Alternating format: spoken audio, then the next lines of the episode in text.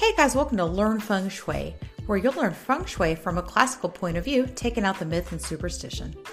If you like weekly tips as well as fun folklore tales, you'll enjoy learning feng shui with me.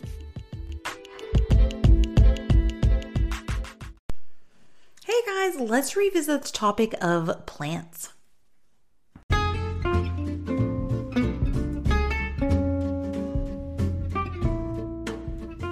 Guys, follow the link below and check out the event section of the website. I have all sorts of events coming up and I have the next few months of events that are coming up. Um, so, those are the feng shui workshops as well as information about the feng shui club. So, if you're interested in that, go to the website at fengshuibycandice.com, linked below.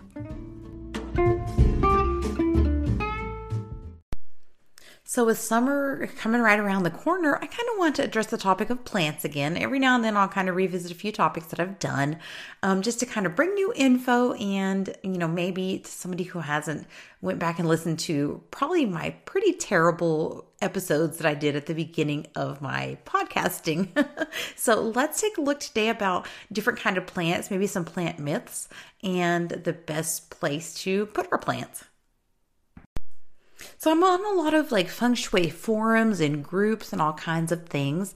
And one of the things I think people try to worry too much about is some of the details, those little tiny specific things that actually don't have much to do with feng shui. And plants can be one of these things, um, although plants are a natural.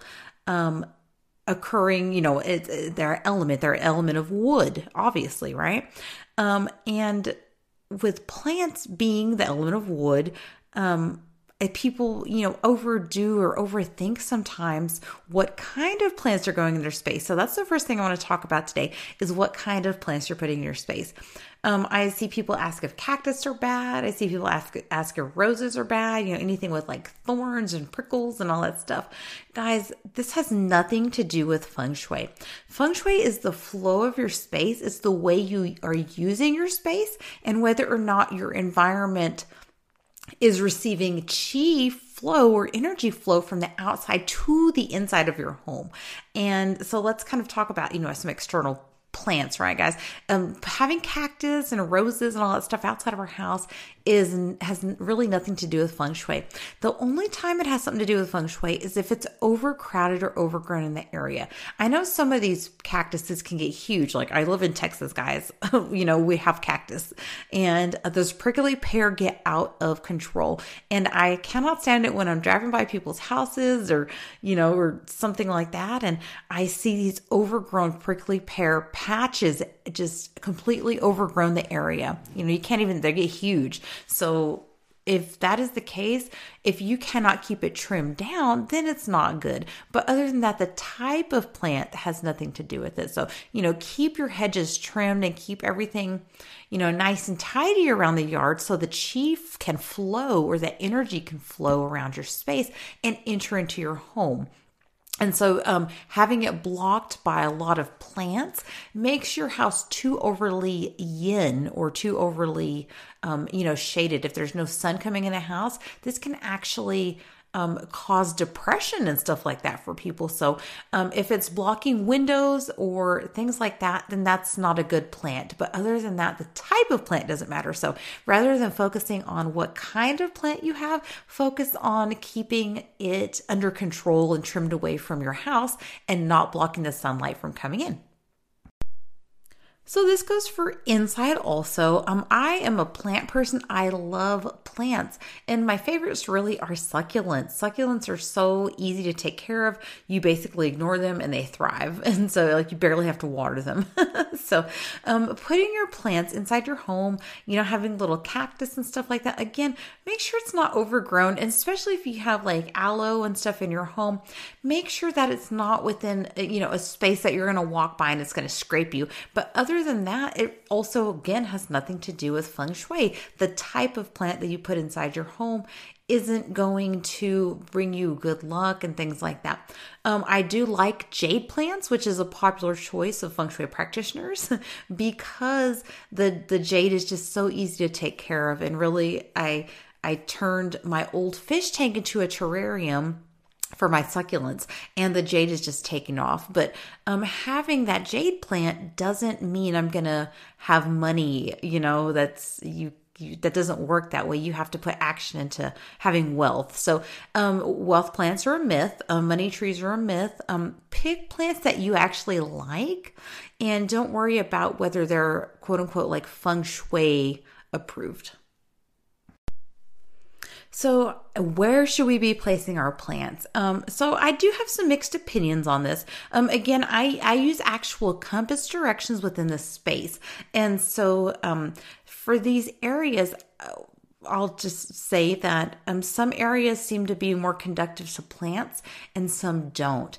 And one of the places I notice my plants do the absolute best is the east and the southeast area of my home inside of my home because um, I I think it gets the most light, but it is very interesting that these two areas, the east and the southeast, are associated with the element of wood. And so I my plants just seem to do better here. I've strangely enough, tried to put some plants in the north um, east of my home. The northeast is associated with earth element and my plants just died there like they did not do anything there. And so i just have some faux plants up there now. Um, but uh, north is an, also another area that you can place plants. Um, water represents feeding into that wood. And south you can also place plants in the south and um, I have some plants here and they seem to do well here also. But south is the element of fire, and the wood can represent feeding into that fire. So that brings me to my next um, question. A lot of people they have mixed feelings about you know fake plants. Um, although it doesn't really add the element to the space, I, I believe only natural um, objects or natural things that actually contain that real element can add to that space. That's that's how I practice any sort of item placement or a, you know trying to enhance or decrease an element in a space. So I'll put the actual element there. So I have fake plants in my home in certain areas, and you know, I use them to decorate certain things just for my taste. Um, where I know plants won't actually grow, like such as my office. I don't, I have not had luck in my office with real plants. And so I have some fake plants there. And for that reason, I think, you know, fake plants, it actually goes into um, the idea of biophilic design and having natural elements incorporated into your space because it gives you the psychological feel of having the that thing there, you know, that's coming from nature. And again, so I love plants in my office, but they just do terrible. So I have a few little, you know, fake plants and fake little some little planters with rocks and you know fake succulents in it, and it looks cute and it makes me think, you know, they look like a real plant. So psychologically, it feels good to me, and that's why I have it here. Um, so there's nothing wrong with actually incorporating this into your space, and it's not actually adding the element of wood because it's not a natural, a real um, plant. So, the one plant I do want to address is the bamboo plant. So, a lot of people, you know, it's a very popular quote unquote feng shui plant. Uh, people love to use it and they like to put out different number of bamboo to represent certain things to them, you know, as far as their school of beliefs or school of thoughts on feng shui. However, um, I believe what is most important is that bamboo, um, you want to make sure if you're using bamboo, you're using it in a large vase that holds water. This represents a column of water and can be placed for very specific purposes. And um, it also represents a peach blossom. So, peach blossom is the element of wood and water. Peach blossom in feng shui is all about likability. Um, you know, it governs your attractiveness and what are people that are you know maybe drawn to you. And so not just for love but also if you're networking or if you're looking to achieve something where you need to attract attention or appear good to people appear charismatic to people you can activate an area of your home that's associated with your personal peach blossom using a column of water and some bamboo stalks. And uh, so that can be placed in the north um, the west the east um, or the south. This is some of the case where you can place water in some of these areas that generally don't take water. I would not, however, leave them for a lengthy period of time. It's used to perform a feng shui activation on a specific day and time uh, combined with your Chinese astrology chart. So there's some some layers to it. But um, I mean, if you just want to have bamboo, I just have I have actually a large bamboo that I love. It's so beautiful. It's very tall. And I actually, actually, sorry, um, recently replaced that bamboo uh, and, you know, replanted it into a larger vase. So I have a very tall column of water with a bamboo. And I didn't you know placed on a specific date and time.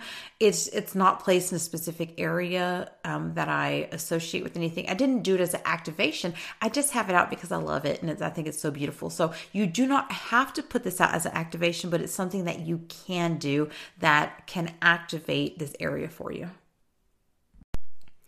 I believe another alternative would be like a lotus flower or something like that that you can place inside a column of water that actually grows as a water plant. So it doesn't have to be a bamboo. See, it just has to be um, the natural elements of wood and water, and more specifically, um, soft wood like a vine or a plant or something that grows actually in the water.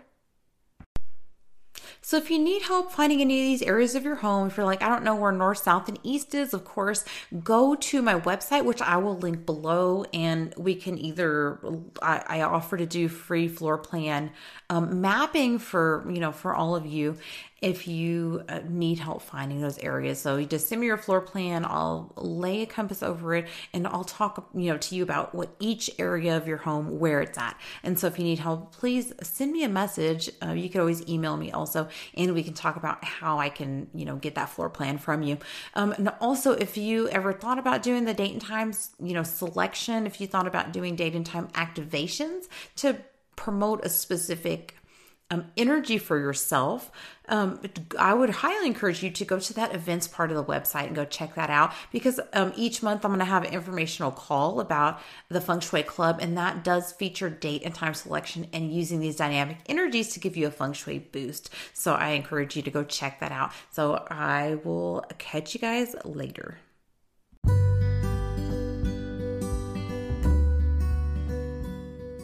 To support the podcast, be sure to subscribe, leave a review, and share with your family and friends who you think may be interested, especially if you found this content useful. To learn more about feng shui and Chinese metaphysics, follow the link to the website below.